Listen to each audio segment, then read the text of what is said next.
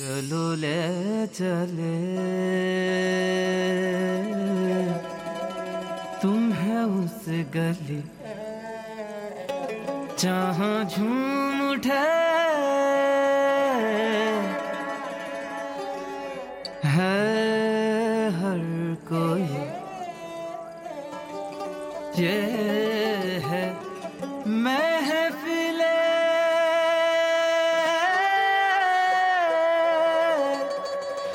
منظومات یہاں ہم سنائے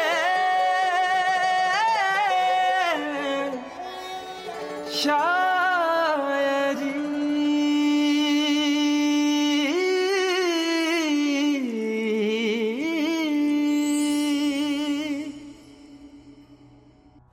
آداب ناظرین میں ہوں طلحہ۔ اور آپ کے لیے لے کر حاضر ہو گیا ہوں محفل منظومات کا ایپیسوڈ تھری دوستوں، آج ہم بات کرنے والے ہیں ایک ایسے موضوع پہ جو یقیناً آپ کے دل کو لبھائے گا۔ بات آ گئی ہے لب پہ تو پھر بول دیجیے۔ بات آ گئی ہے لب پہ تو پھر بول دیجیے۔ جتنے بھی راز دفن ہیں سب کھول دیجیے۔ جتنے بھی راز دفن ہیں سب کھول دیجیے۔ دوستوں آپ سمجھ ہی گئے ہوں گے۔ ہمارے آج کا موضوع ہے لب یعنی کہ ہونٹ، لپس۔ دوستوں ہونٹوں کے تعلق سے الگ الگ لوگوں نے الگ الگ باتیں کہی ہیں۔ اپنی ہندی سنیما میں ہونٹوں کو الگ ہی طریقے سے پیش کیا گیا ہے۔ کہیں انہیں کاغذی کہا گیا ہے، کہیں پھولوں سا نازک، کہیں پھلوں سا میٹھا، اور کچھ نے تو ہونٹوں کو رسیلا تک بتا دیا ہے۔ بس کمی اس بات کی رہ گئی ہے کہ گرائنڈر میں ڈال کے اس کا جوس نکال لیا جائے۔ خیر، یہ تو رہی مذاق کی بات۔ چلیے، بڑھتے ہیں اپنے شاعروں کی جانب اور جانتے ہیں کہ شاعروں نے لب کے تعلق سے کیا کیا شعر کہے ہیں اور کیسے کیسے خوبصورت شعر کہے ہیں۔ سب سے پہلے آج جس شاعر کا ذکر کرنے والا ہوں، وہ ہیں شیفتہ۔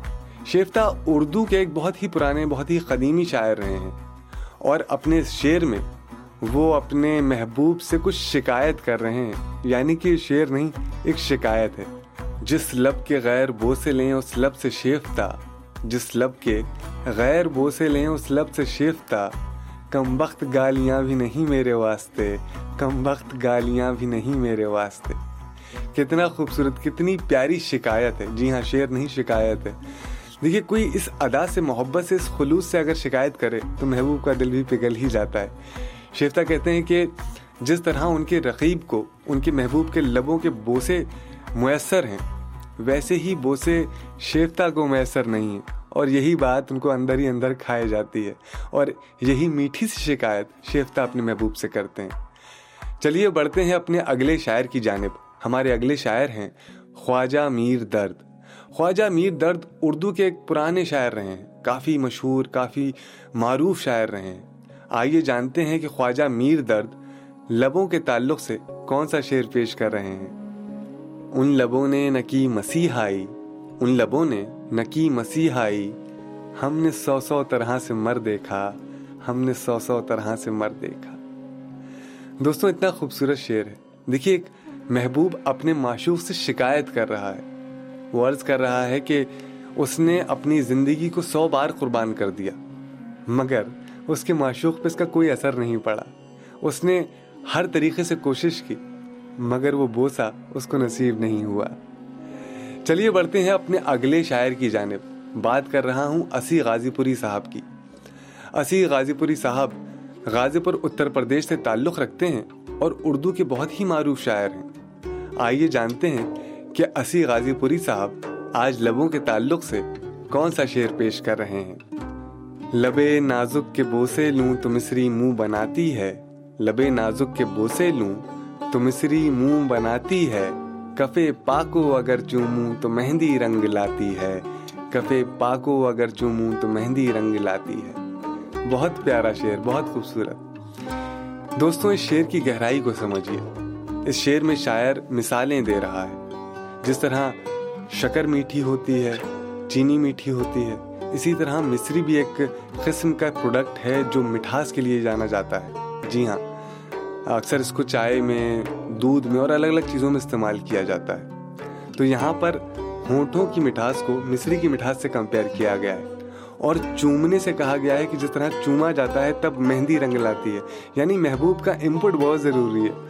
جی ہاں یہی تھی اس شعر کی باریکی چلیے بڑھتے ہیں اگلے شاعر کی جانب۔ اور جانتے ہیں کہ ہمارے اگلے شاعر جرت خلندر بخش صاحب لبوں کے تعلق سے کیا بات کر رہے ہیں؟ یعنی کہ کون سا شعر پڑھ رہے ہیں؟ آئیے سماعت فرماتے ہیں۔ مل گئے تھے ایک بار، اس کے جو میرے لب سے لب۔ مل گئے تھے ایک بار، اس کے جو میرے لب سے لب۔ عمر بھر ہونٹوں پہ میں اپنے زباں پھیرا کیا۔ عمر بھر ہونٹوں پہ میں اپنے زباں پھیرا کیا۔ بہت ہی خوبصورت شعر ہے۔ دوستوں، اس شعر کی کیفیت کو سمجھیے گا۔ ایک عاشق اپنے معشوق سے جب لبوں پہ بوسا لیتا ہے یعنی کہ جب لپ کس کرتا ہے، تو اس ٹائم پہ، اس کے ہونٹوں پہ اپنے محبوب کے کس کا ٹیسٹ رہ جاتا ہے، وہ مزہ رہ جاتا ہے۔ اس مزے کا ذکر ہو رہا ہے اس شعر میں۔ چلیے بڑھتے ہیں اگلے شاعر کی جانب۔ اگلے شاعر ہیں ہمارے مرزا اسد اللہ خان غالب۔ دلی کے غالب آج لبوں پہ کون سا شعر سنانے والے ہیں؟ اپنے پٹارے سے کون سا شعر نکالنے والے ہیں؟ آئیے سماعت فرماتے ہیں۔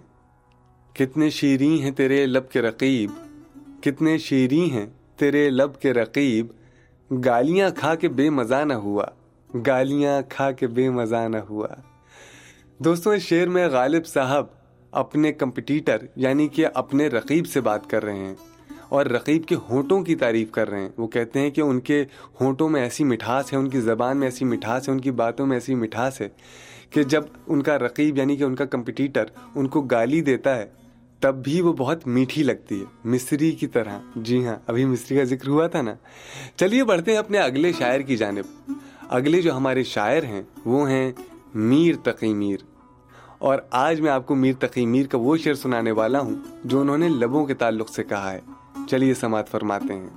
نازکی ان کے لب کی کیا کہیے؟ نازکی ان کے لب کی کیا کہیے؟ پنکھڑی ایک گلاب کی سی ہے۔ پنکھڑی ایک گلاب کی سی ہے۔ دوستوں، بہت ہی خوبصورت شعر ہے۔ اس شعر میں میر تقی میر صاحب تجبی دے رہے ہیں۔ جی ہاں ہونٹوں کو تجبی دے رہے ہیں گلاب کی پنکھڑیوں سے۔ گلاب کی پتیاں آپ نے دیکھی ہوں گی، بڑی نازک ہوتی ہیں، بڑی کومل ہوتی ہیں۔ اسی نازکی، اسی کوملتا کی ذکر ہو رہا ہے اس شعر میں، جو میر تقی میر صاحب نے پیش کیا۔ دوستوں، یہ تھی ہماری آج کی محفل لبوں پہ۔ آپ کو یقیناً پسند آئی ہوگی۔ اور اگر آپ کو پسند آئی ہو تو اپنے دوستوں کے ساتھ شیئر کرنا بالکل نہ بھولیے گا۔ اور ہماری ویڈیو کو لائک ضرور کیجیے گا۔ اور ہاں چینل کو سبسکرائب کرنا بالکل نہ بھولیے گا۔ دوستوں امید کرتا ہوں کہ آپ کو آج کی محفل اچھی لگی ہوگی۔ ایسی ہی اور بھی محفلیں سجاؤں گا۔ اگلے ہفتے آپ کے لیے کچھ اور نئے شعر لے کے آؤں گا، کچھ اور نئے شاعروں کے، کسی اور نئے ٹاپک پہ۔ تب تک کے لیے مجھ کو یعنی کہ طلحہ کو دیجیے اجازت۔ اور سنتے رہیے محفل منظومات۔ From the house of M N M spotlight